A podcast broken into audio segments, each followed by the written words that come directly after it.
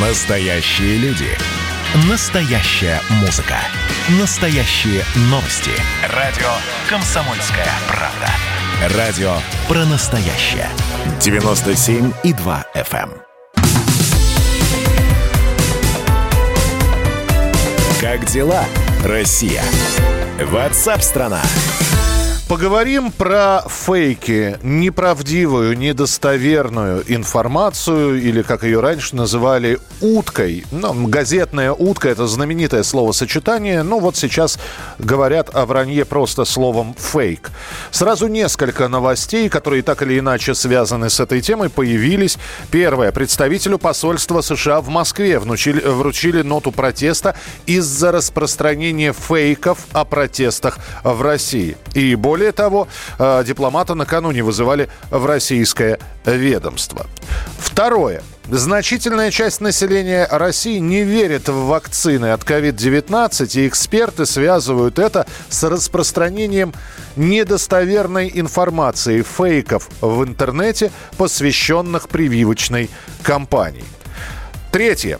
Э, проходит у нас экономический форум в Давосе, и председатель Еврокомиссии Урсула фон дер Ляйнен, выступая на этом форуме, назвала, помимо борьбы с ковидом, в качестве одного из главных вызовов для международного сообщества угрозу, исходящую от социальных сетей и действий их владельцев.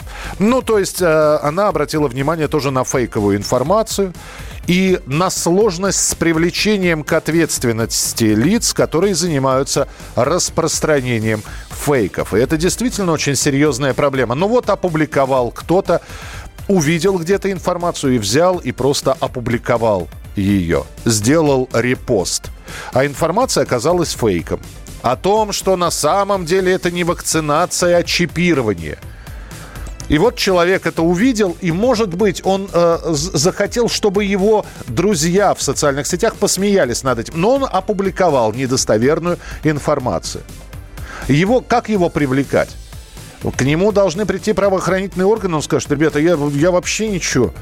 Я, это ж не я опубликовал, я ж только пере, переэтовал, перетащил информацию из одной странички к себе на страничку. Я и не призывал никого верить, я просто хотел, чтобы это все посмотреть. У нас на прямой связи адвокат, эксперт по международному праву Екатерина Духина. Екатерина, здравствуйте. Здравствуйте. Это действительно сложно привлечь человека к ответственности за распространение фейков? Ну, все с каждым э, месяцем в Российской Федерации это становится все легче и легче. А, когда вы говорили сейчас в подводке к этому эфиру про те новости, которые мы все уже публично слышали, и про позицию главы Еврокомиссии, и про то, как в целом в мире начинают относиться к действиям соцсетей, вы забыли упомянуть про изменения в статью о клевете в Уголовном кодексе Российской Федерации, которая как раз э, очень и очень может помочь в части борьбы с распространением заведомо ложной информации, угу. которая причиняет вред э, нескольким лицам, даже если они индивидуально не определены. Представьте себе, что кто-то, какой-то блогер, э, пишет пост о том, что врачи из Гамалея э, вместе с вакциной «Спутник» вводят всем гражданам вот эти самые чипы. Чипы, чипы Билла Гейтса, да. Потом, да, да. Их потом можно будет отслеживать хоть в лесу, э, хоть на центральной площади, хоть где. На самом деле это заведомо ложная информация, которая не только вредит да, и там роняет репутацию врачей из Гамалеи, но и вполне может быть общественно опасной, исходя из того, насколько сегодня бесценное значение имеет вакцинирование в борьбе с пандемией. Вот этот самый блогер, исходя из э, новой статьи закона, а именно Уголовного кодекса, может быть привлечен к ответственности и осужден на срок до двух лет лишения свободы. Впервые в российском законе появился реальный срок, помимо штрафов, который у нас имеет закон 2019 года в отношении фейков, распространяющихся в социальных сетях. И неважно, он ли был а, отцом-основателем этого фейка, или он просто перепостил сообщение. А если он это... Это не имеет, не а... имеет значения. В законе четко написано, да, любое демонстрирующее э, публично распространенное произведение в средствах массовой информации, либо совершенное публично с использованием телекоммуникационной сети, включая сеть интернет. Угу. Если вы перепостили, вы тоже распространили. Вот здесь надо быть очень внимательными к фабуле закона и к тому, что вы делаете. А, тогда вот здесь от слушателя пришло сообщение. Заведомо ложно, если он верит в то, что пишет. Ну, а здесь уже надо будет в суде слушателю доказать, э, на каком основании он э, принял за правду позицию о том, что в связи с введением вакцины ему будут введены также микрочипы, которые затем будут контролировать всю его жизнь и управлять э, его мыслепотоком. Угу. То есть сможет, сможет доказать, ради бога. Здесь э, в уголовном производстве все немного не как в гражданском, да, когда э, вы не, не с такой строгостью закона сталкиваетесь и не с возможностью угодить в тюрьму. И когда Поэтому, человек говорит, да. Екатерина, это моя страничка, я вообще вас сюда не звал, и вообще я делюсь информацией для друзей, а если вам что-то не нравится, проходите мимо, э, это не, не работает. Увы, это не работает, поскольку даже распространение, исходя из судебной практики, даже распространение информации в чате мессенджерей, например, WhatsApp, в котором было больше, чем два человека, является распространением информации, исходя из фабулы статьи о клевете. Uh-huh. Самое интересное, на самом деле, новшество помимо клеветы, это закон, который у нас вступил в силу, начал действовать, начнет, вступит, вступил в силу уже, начнет действовать с 1 февраля в отношении соцсетей, которые будут обязаны блокировать запрещенный контент. Это вот ровно то, о чем говорила э, председатель Еврокомиссии Урсула. Это э, волнение и нашего государства, и многих других стран на тему угрозы со стороны соцсетей действующей демократии в любой стране фейки распространяются с молниеносной скоростью. Поэтому владельцы интернет-платформы увы, не могут. И это уже становится все очевиднее и очевиднее после блокировки Твиттера Трампа особенно, uh-huh. всей, всей международной общественности.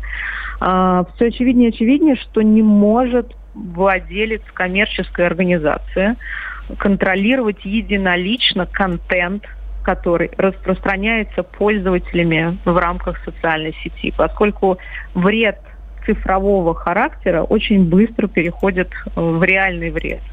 Ну и как, как, собственно, еще раз, как мы вот обсуждаем, во вред здоровью граждан, прямому, которые отказываются вакцинироваться, потому что ну, верят в какую-то абсолютнейшую чепуху, а, и, ну и затем уровень там, смертности от того же ковида повышается.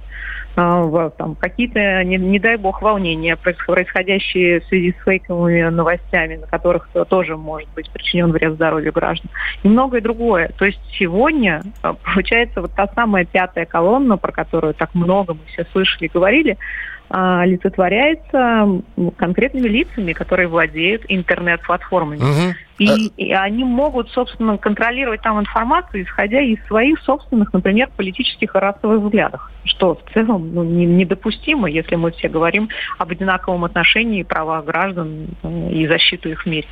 Я понял, Екатерина, спасибо большое за комментарий. Адвокат-эксперт по международному праву Екатерина Духина. Но здесь один вопрос остается. Первое, это большинство фейков э, публикуются не от имени какого-то определенного человека, у которого можно установить адрес проживания, кто он, откуда он, а э, поддельными аккаунтами или ботами просто человек создал себе поддельный аккаунт, и фиг вы его найдете и вычислите. Вот. Ну а во-вторых, э, во-вторых, то, что пересылается, здесь вот правильно пишет, а тюрем для всех фейкометов хватит. Вот я тоже в этом не уверен.